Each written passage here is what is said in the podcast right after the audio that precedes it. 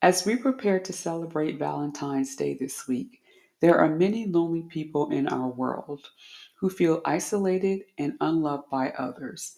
And at times, we do not appreciate the love that we are surrounded by. I want to encourage you to take this moment to love yourself. Understand how important you are, irregardless of who may not love, appreciate, or accept you. Love must first begin within before it can be extended to others, or before we can freely accept it. Sometimes God gives us periods of being alone so that we can connect with Him, and through those times, we can see areas within ourselves that are unhealed. For some people, they find it easy to love others, at times to the destruction of themselves. That's not the way we should love.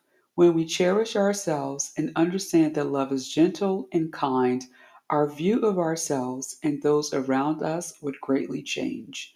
The world is filled with many uncaring and unloving people. Why not extend the same kindness you expect from others? Each person has value, and when we truly love ourselves, often it allows us to see one another through a more gentle viewpoint. Take time to work on the way you love you. Let God show you where the pain is and allow His healing love to come into each area of your brokenness.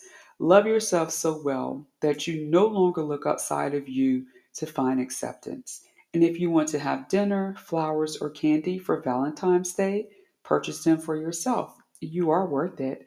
And never forget, we are unstuck and we are free.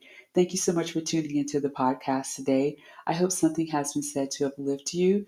Please feel free to share this episode with a friend and follow us on Instagram. And happy Valentine's Day.